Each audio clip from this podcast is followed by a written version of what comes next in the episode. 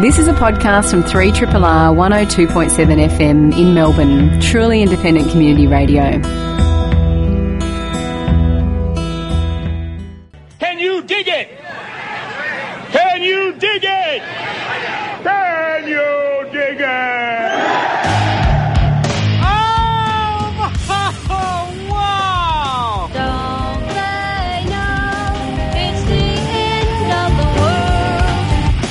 More dramatic or like sort of understated or what?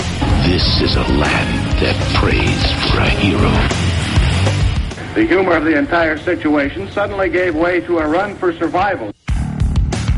You are listening to Greening the Apocalypse on Triple R 102.7 FM. Yes, hello, and welcome to this week's edition of Greening the Apocalypse, 3 Triple R's weekly, all kinds of sorts of bits show. Bushy's my name. I'm back after a couple of weeks away, had a holiday and a dose of the flu. Wonderful to be back and looking across at Adam Grubb. How remember are when you? remember when you used to make an effort with the intros? Yeah, yeah, before my descent into madness and my nihilism kicked in. Yeah. I mean, it hasn't fully kicked in, it's just I've got other things to do, Adam. yeah, yeah. No, fair enough, fair enough. Yeah, I'm exploring. I've I've, jo- I've I've got this sort of fitness program I've joined. You know, there's that old adage, probably quite apt for tonight's show: "If a tree falls in the forest, is there a sound if nobody hears it?" So I'm exploring the idea that if you join a CrossFit class and don't tell every single person you meet that you've joined a CrossFit class, does it have an effect on your fitness? So uh, Well, I something. look forward to you reporting back. I won't be reporting back. I'm doing a test. Oh, yeah. yeah, yeah. Cool. Kate Dundas, Hello, how are you? I'm well. I feel like everyone in the room's a stranger. I'm well now. yeah, yeah, yeah. I've also been ill. It's gone through, hasn't it? Oh, yeah. What a shithole But winter. But today was a joyful day. It was. People were smiling at me when I cycled past. That's not happened for ages. No, Because well, there's spring in the air. and they haven't been able to see you through the blue. rain and the fog either. True. It's been marvellous. And um, always, always the MVP, the Michael Jordan of the team, Jed on panels and buttons. How are you? Oh, well, welcome back, Bushy. Oh, it's good to We- be back. Missed you. I've been in the. La- we went on a holiday to the land of the long white pants, uh, which is Noosa. South Yarra North, South Yarra. North. Righto, down to business. Uh, the idea of reading a book about tree growing on the surface might not capture everybody, but we are going to discuss this evening a book with its author that is part technical manual. It's got collated data and graphs and charts and all sorts of stuff in it, but it's also a people story and a community story, and it's a book that treats history from all perspectives. It is a great exemplar of the old adage that uh, people planting trees whose shade they will never enjoy. And tonight we are speaking with its author, scientist, farmer, and forester, senior lecturer at Melbourne Uni for 20 years, and the managing director of the not for profit Australian Agroforestry Foundation, Rowan Reid. Welcome, Rowan. Oh, thank you very much, guys. We have uh, we've enjoyed your book a great deal, and uh, we're very excited to have you here in this studio. Could we kick off? Um, the book is effectively about your uh, life in agroforestry, something that you've kind of redefined using um, another thing I think we'll refer to a lot this, this evening, the third wave thinking. But can you define agroforestry for us? Well, certainly, I've redefined it if I can. Um, Yeah.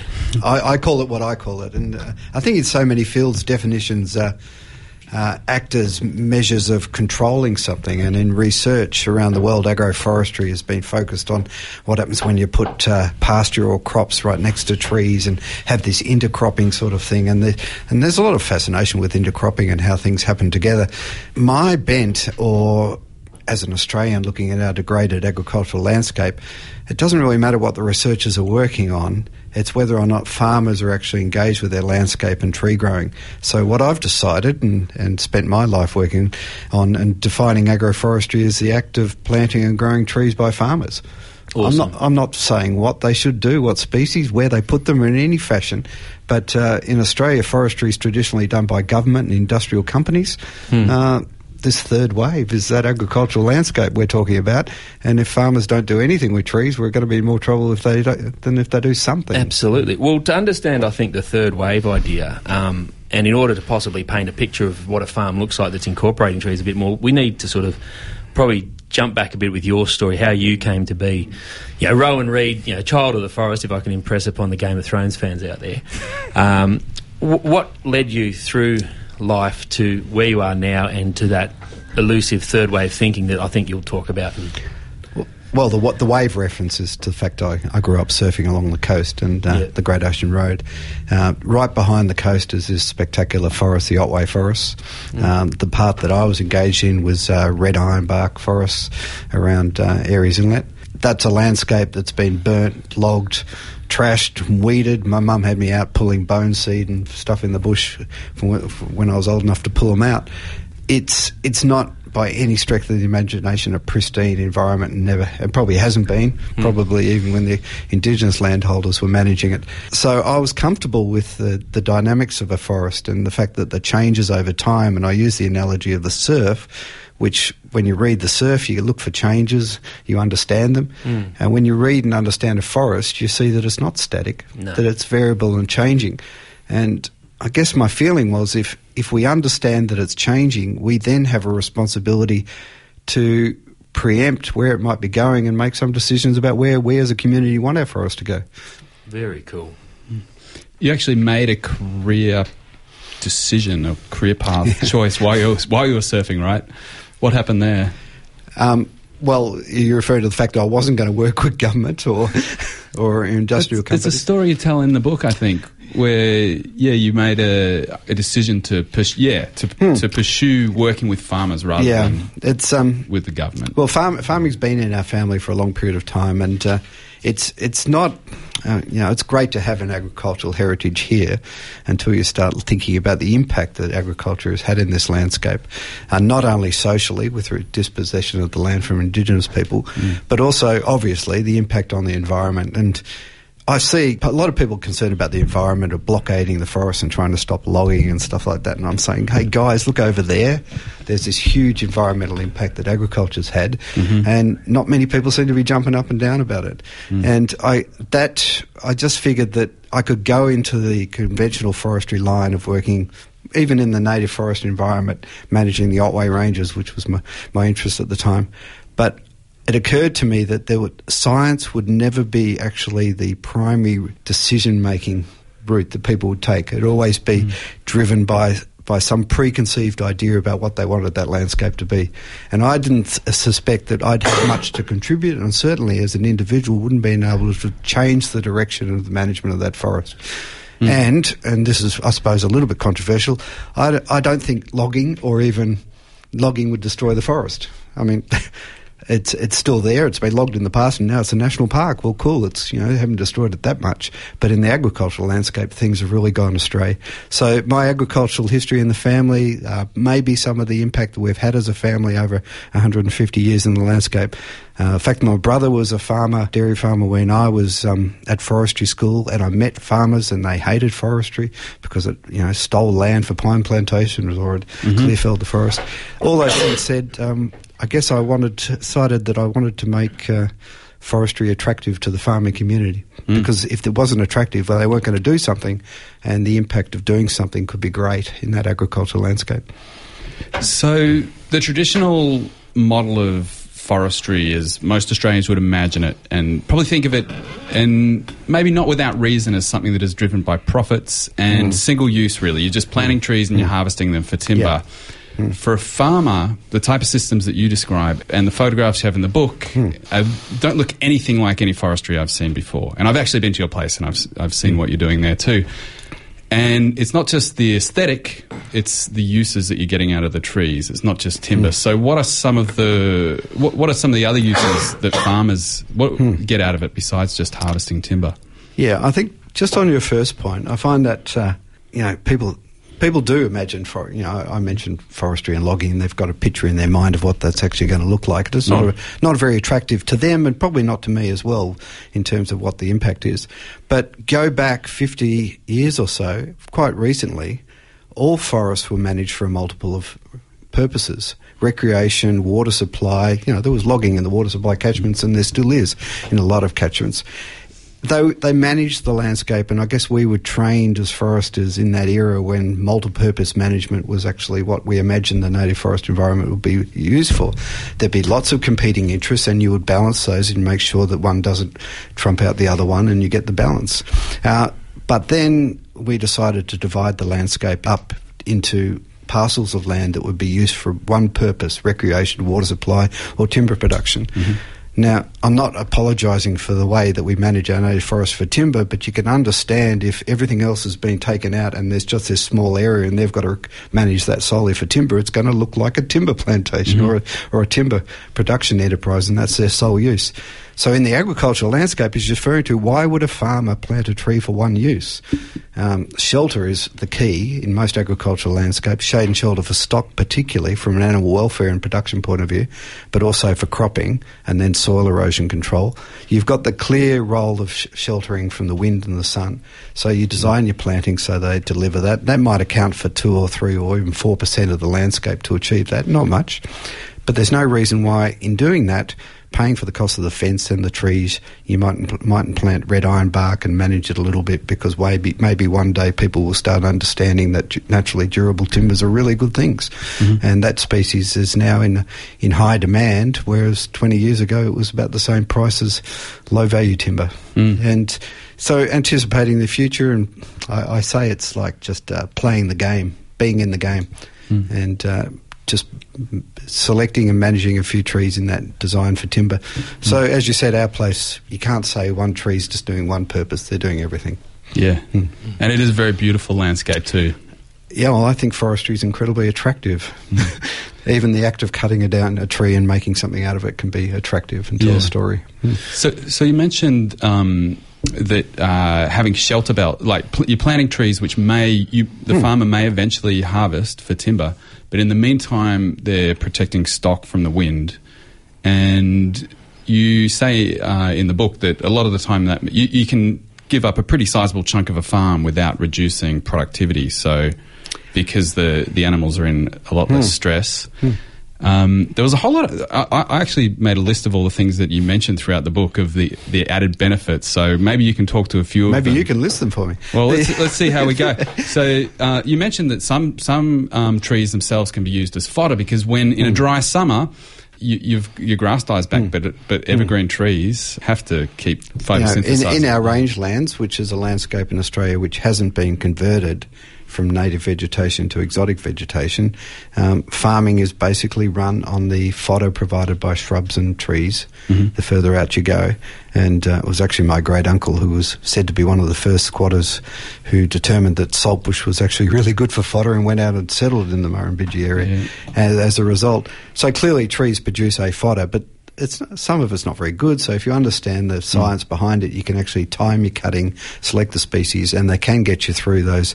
It's not going to be the sole source of fodder, but they get you through what we call the autumn feed gap, late summer before the rains come, or get you through that winter feed gap, feed gap when it's a bit cool. And uh, so I could prune prune my um, deciduous trees in late autumn, provide fodder. Uh, the acorns are dropping at that time of year. That seems to be having a better impact than I actually anticipated in terms of fattening up the stock. And then in midwinter, you can pretty much cut a lot of stuff, including the wattles. And uh, so we prune those for timber at that time of year so they can get some feed value out of that.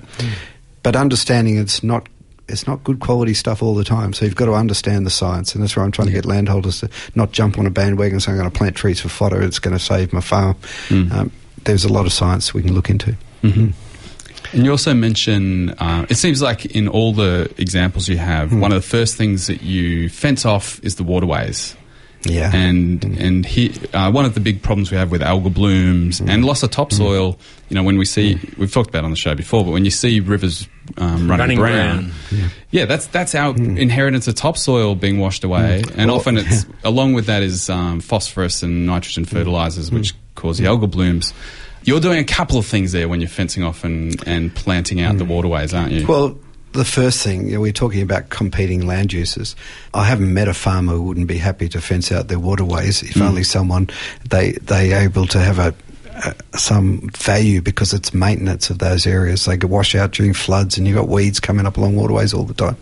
So the idea of actually saying, well, fence out the waterway, plant uh, plant for conservation, manage for biodiversity and shade and shelter, mm-hmm. and then but build in the option of timber production. And then you know I know some listers will say you can't cut trees along, along waterways. You know, it- But there is ways to do it selectively. I use a, um, a logging winch that helps me directionally fall the trees. I actually land some of the trees in the creek itself, and that provides. Uh, we don't have beavers in Australia, so we've got to do it ourselves. Put those little beaver ponds in the creek to slow the flow of the water, create different habitat elements for aquatic life. We've got the science around this. Um, we seem to have a fear of using a chainsaw to create the biodiversity, but we, there is a way that logging can enhance those waterways for all those purposes.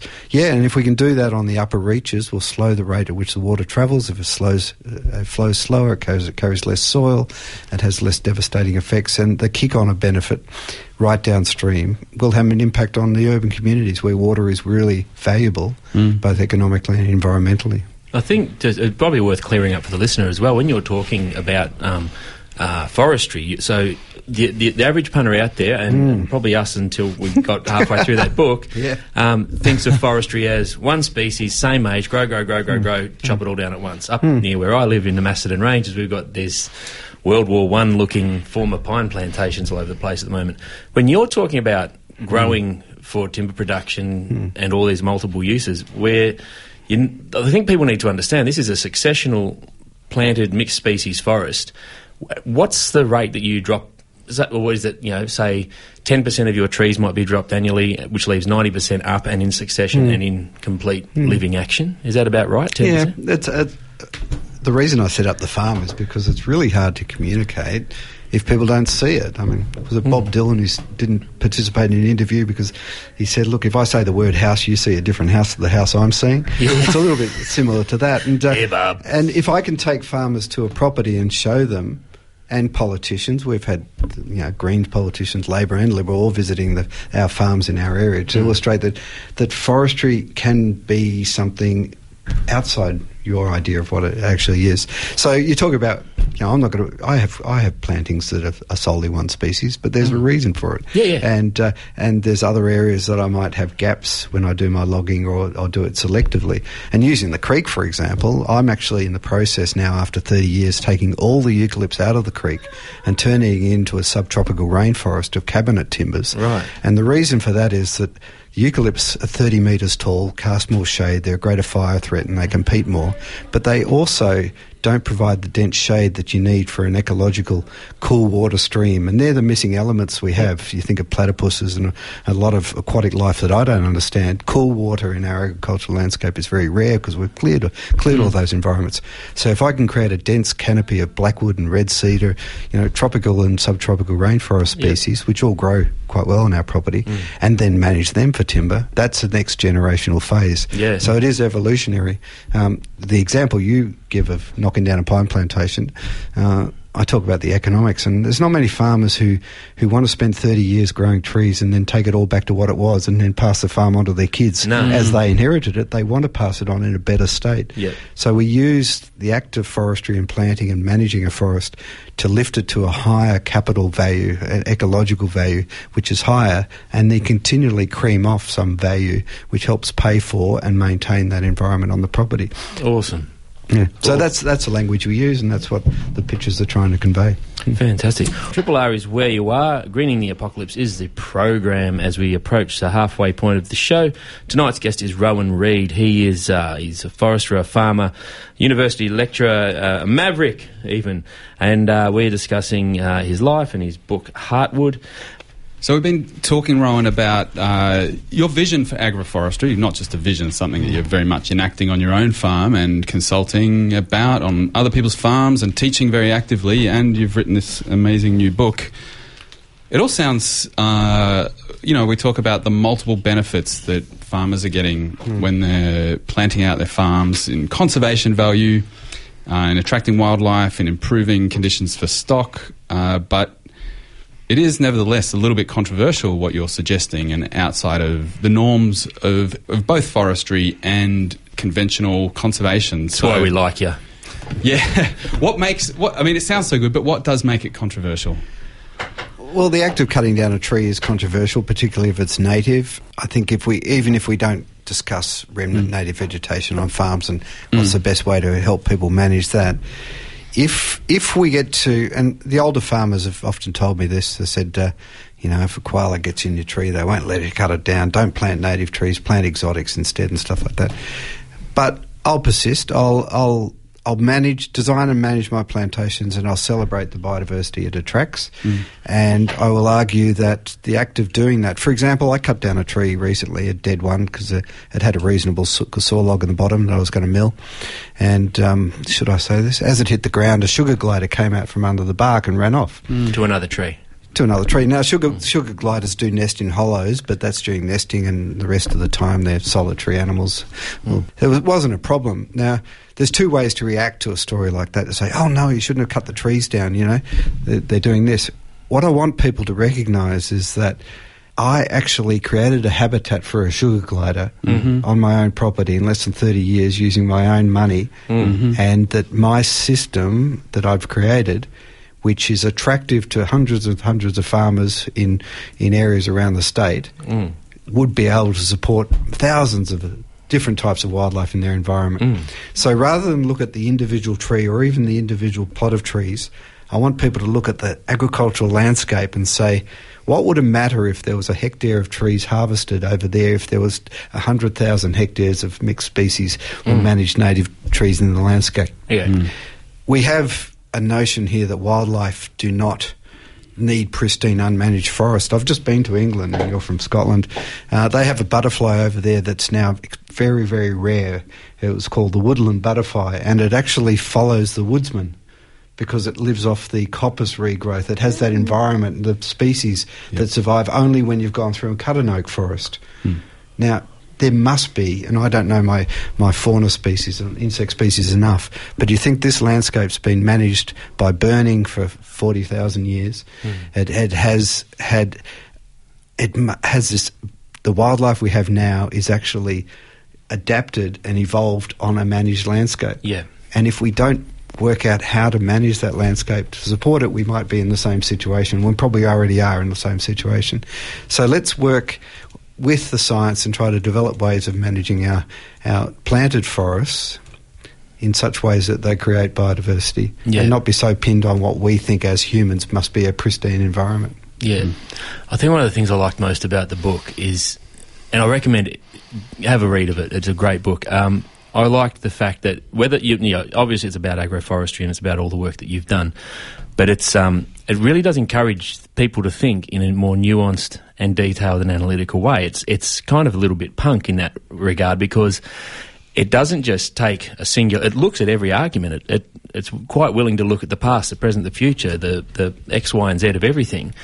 And actually, what, one of the things I enjoyed most about it was that third wave thinking. Like, why is everything in black and white now? And the example you've just given, obviously, that was a, a bit of a rough hour or so for that sugar glide. But as you say, he was there in the first place because of the work you've hmm. done. Hmm. Probably countless millions of sugar gliders over the last 50,000 years or so have been in all sorts of various places because of managed landscape.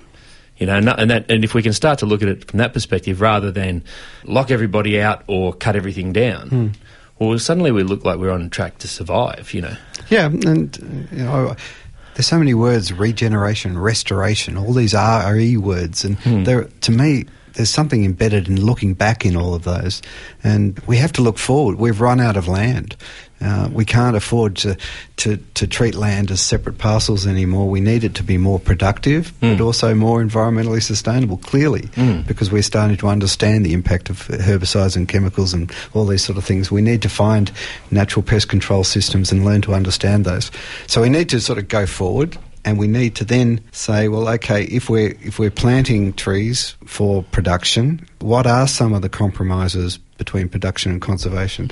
And uh, in the book, I try to explore the joint production economic theory and stuff like that to Yeah. say that the less the the system that is no good for anything might be best for everything in the sense that it's it's not producing maximising your wood production. It's not best for conservation, Yeah. but because it produces some of each, Yeah. there'll be it'll be applied greater in the landscape. Yep. And we have a lot of trouble, you know, with people have a particular interest. It's a, it's a dangerous book to write because there is a risk that no one will buy it because the the foresters don't like it, and you know because I, I do what they consider uneconomical or unproductive systems and stuff like that. And I try to tell them, well, I'm trying to find a way that we can actually produce a resource from a huge landscape.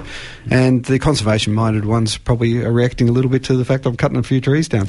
But um, maybe the wider community can start seeing that there's we have to start having the more difficult debate about how you get joint production off these landscapes. I'm just thinking in my mind about the uh, Western Victorian landscape and the dryland farming, great big open skies, big plains of wheat or Hmm. whatever crop they're growing out there. The odd remnant um, red gum scattered through the fields in some places, but really it's just open plains. What would your vision of forestry look like in those areas? What would the landscape look like? Hmm. you say, you say vision, and I, I'm I'm not. It's not because I'm I'm worried about presenting a vision for someone else's landscapes, Mm. um, but the way that I've worked with farmers is is not to preempt the outcomes. Um, and and this, you know, many people will be interested in permaculture design, and the reason I like Bill Mollison's work is because the way it should have been used, it shouldn't have actually predetermined where you're going to end up. If you go through a design process and you end up with a monoculture pine plantation, because that's the right thing for that landholder mm-hmm. and that landscape, you should accept that. Mm-hmm. So what I do is work with farmers through a design process that helps them work out their needs, resources, what their opportunities are, their aspirations, and, and stuff like that in the family, and we help them get to a point. It won't be the same point that I get to on my property, hmm. But information science and, and guidance and, and networking and information and markets all direct individuals to different outcomes. And what I really celebrate in our area, down to Deans Marsh in the Otway area, is uh, I had, a, had some researchers there the other day. I just want them to see that the same inputs end up with different outcomes on every farm. Mm. And that diversity is fantastic because diversity provides resilience for wildlife and water and stuff. It also means that there's many different species grown. So if uh, if the markets change, we can adapt as a community to provide different products at different times. But it also means that we're learning all the time because there'll be successes and failures. With climate change, for example, I've lost species and I can grow species that I never thought I could be able to grow. And without experimenting and doing different things, we wouldn't be, have that information going in. And now, as a community, we share that knowledge and we're all innovating and su- supporting each other. So, never preempt the outcome. Hmm. I don't have a farm plan because I don't know where I'm going. But I focus on the science and reading the landscape and learning from my experience and then redirecting my activities in a certain direction. So I don't, getting back to your question, there's great opportunities in Western Victoria. The red gum woodlands, uh, the, uh, the savanna or the open parkland of, of red gums is unfortunately probably nearing an end in terms of its age anyway. So we need regeneration. Is it regenerating red gum? I'm not sure. The landscape's changed a lot. The water and hydrology's changed and the climate's changed. Maybe the future landscape out there will be something different. Hmm. Probably native species, but probably more diverse and also managed a little bit different because of the economics of managing that landscape. It doesn't have to be what it was hmm. when we arrived, we being the white ones, um, in, in 1788 or whatever. So it could be actually something quite different. It's more productive and more sustainable in, for our community in the next 50 years. So ultimately, I guess the vision you would have is action. Yeah, I just yeah, I want people to make decisions, and I want I want them to be well informed decisions, and I want them to take responsibility for their decisions. As a young extension officer, a friend of mine up in up he was farming up near Holbrook. He uh, he used to ring up all the time and pester me on the phone. He wanted to grow silky oak, fantastic native species, Mm. beautiful timber. Milled one out of a backyard in East Melbourne and made some furniture out of it. Spectacular. If you want one tree in your backyard in Melbourne to grow for a table, try a silky oak tree. Oh, I have one. So, so as, but then, then read the book and learn how to manage it, and you'll get a really nice table. Anyway, he wanted to do that. So the question, obviously, is what spacing do I plant the trees at? You know, how do I do that? And, and you know, the kids were crying or something, and and I said, look, just plant them at four by four metre spacing. Stop pestering me, Noel. He's a good friend, and. Uh, so he planted at four by four. Five or six years later, I was up there with a group of farmers, and he said, "See, this planting failed. Rowan told me to do four by four. and, fr- and from that date, I've never tried to tell people what to do. I want them to take responsibility for their decision. So now I concentrate on saying, well, if you do it further apart, these are the implications. If you do it closer, these are the implications. You make the decision. nice. And Triple R is where you are. Greening the Apocalypse is the program, and uh, we're talking with Rowan Reid. He's recently released a book, it's seven years in the making or more. Um, it's called Heartwood. It is the art and science of growing trees for conservation and profit. And we have him in the studio. We all enjoyed the book a great deal. Uh, at a certain point, you've decided uh, to begin sharing your knowledge with other farmers, and you began the Australian Master Tree Growers Organisation, and you began to run courses. There was some resistance from the university to you teaching farmers, um, and you weren't quite sure about uh, how to conceptualise what you were doing. I quite enjoyed the bit in the book in your story how you you didn't really know the significance of what you're doing teaching farmers, so you just invited an anthropologist along for the ride to tell you. What, No, Yeah. Ti- Tim O'Meara was great. He's an anthropologist at Melbourne University. He was an American guy who's a youngster who was actually helping uh, farmers in the, S- in uh, Samoa actually harvest their shoulder belt trees, and he turned into a timber trader for a while because that would be the better than working as an anthropologist, helping the community by Mhm. helping them market their timber. Um, yeah, because I suppose I'm at Melbourne University as an academic and teaching students who are 18 or, or 20 years old who don't have any land. Uh, sure, it's it's an interesting sci- sci- science, but uh, how do you you make an impact by working with the people who make the decisions? And so the idea of the Australian Master Tree Grower program, purposely calling farmers who do an eight day course a master tree grower, and that's where some of the controversy came out. You know, Nice. God, it took me three, four years to get my masters. You know, what's this guy giving away in eight days for and uh, and stuff? But it's it really rang true. I I took a group of farmers from our area and they paid their own way and came on their on their own accord over to Uganda, and we had fifty Ugandan farmers in this room, and uh, I was up there handing out these master tree grower hats on the first day of this this week long course, and I gave them a hat. It had master tree grower written on them. And I, I tried to explain through interpreters, I just want you to use your head and I want you to bring your knowledge to the game when we started. So I'm calling you a master tree grower from now because you know something, uh, but you particularly know what you need and want. And I want you to start exploring for this week how to fit it all together. So we've been doing the same in Australia for 20, for 20 years now. There's 2,200 master tree grower signs spread around the country Superb. and uh, and these farmers, uh, uh, you know, it, it hasn't changed every landscape on every farm, but I think the building of the network and the pride that people get when someone says to them. Uh, you can really just do what you want. It's your farm. There is no right way to do this. And I visited a property for the fourth or fifth time back in Western Australia just a week or so ago, and it is the most beautiful farm that I've seen with tree growing, and it conveys all the passion of the tree growers. Uh, it has conservation, aesthetics, all these aspects to it, and timber or whatever and, hmm. and stuff. And I see this person had a confidence to do this, and she's done something that no other farm looks like. Hmm. And that's again that diversity we're talking about. How do you stimulate that? So that's worked extremely well. Hmm. So, pl- planting a tree is something you might not get to harvest yourself. In fact, there's a I can't remember which crop it is you're talking about, but there's a line in your book saying, um, "Plant it, then find something to distract you for 50 years." That's the black walnuts. Yeah, yeah, that's the one. Yeah, yeah. Now, the average age of a farmer in Australia, I think, Mm. is 60, late 60s. Mm. Um, what kind of age are the people that you're teaching? It, it- does it, and if it is something like that, that's Mm. a little bit heartbreaking. Well, Yeah. and, and uplifting Mm. to think that Mm. they'll be putting that energy in. Yeah, the um, to grow a black walnut is a t- a- you know you can buy the seed from me. It costs you ten cents or something. Mhm. You put this seed in the ground, and then every couple of years you look after it. Obviously, and you come back and cut a few branches off. And after about twenty years, you might have finished managing it, and then you've just got to wait while it grows. Mm. Give it space, and it, it'll it'll grow a centimetre per year. So it might take sixty years. So. An economist would sit down and work out. Sorry, that's the trunk, isn't it? 60, yeah, Yeah. that's the centimetre, yeah. so economists would say, well, how much does it cost you? How much does it cost you to look after year by year? And they could work out, well, it's not economic. Hmm. I've done my discounted cash flow analysis. There's no way that you're going to make a profit from spending 10 cents hmm. 60 years ago. and uh, that sort of economics doesn't ring true with a farmer, even an older one hmm. who's who who who's uh, I hesitate because so many of them just want their grandchildren to take over the farm. That is their passion, and to make the farm attractive enough that their grandchildren will want to carry it on, uh, even if it's not their grandchildren, maybe it's another young farmer. And we hear a lot about it. You know, farmers uh, are, are aging, uh, they're not very well educated, and they haven't got a lot of money. Um, you know, that's all. That's that's all averaging.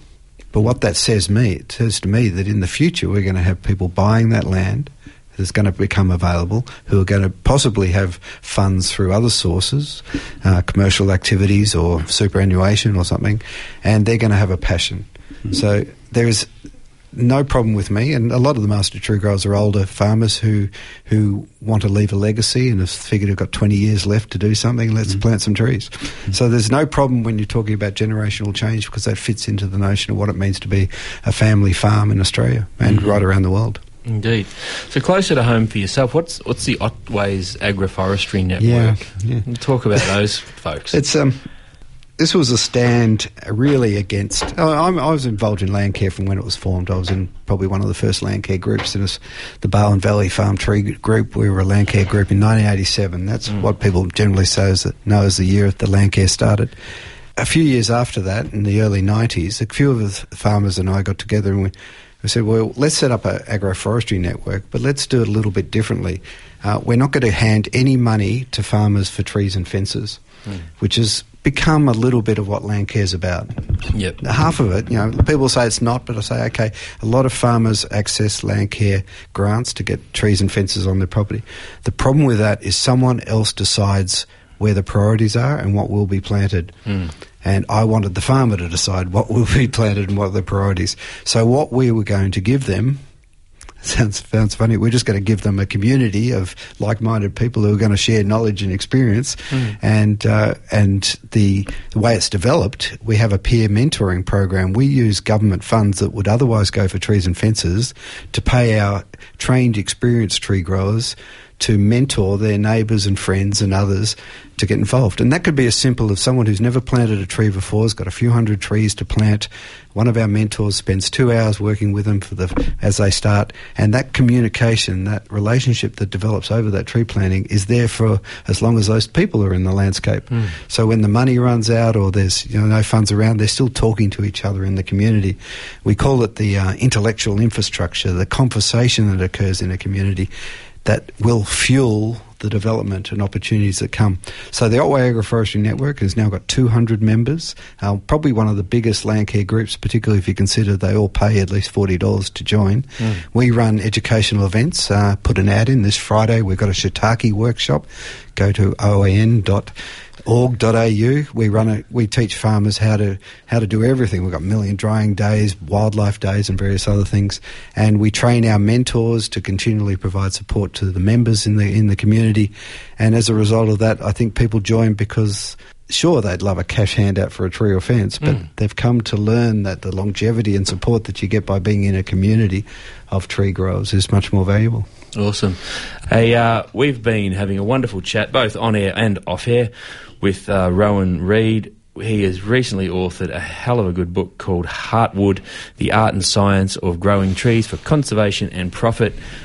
I'd highly recommend it. Adam, you, you loved it. I mean, the layout's exquisite. It's a very beautiful looking book. Um, you have a gift for storytelling. It reads. You know what? I could I could sniff Aldo Leopold in it, who's a you know probably he was writing nearly a century ago. He was a forester. Ago, a forester, hmm. and also a professor, I think. Yeah, wildlife science professor. Yeah, hmm. and what I love about both his writing and yours is that there's hmm. a kind of detective novel of nature in there, of observation and um, unlocking the mysteries of nature, and but also being actively involved in its harvest and not seeing that as a contradiction with Yeah. maintaining, Yeah, which he- is one he of was the a hunter, messages. Yeah. So beautiful work, and I actually teared up a little bit when I was reading about you writing about cation exchange capacity, and I've been trying to figure out why for the last five days since I read it. I don't mm. know why, mm. but you did something there. it's really screwing with me.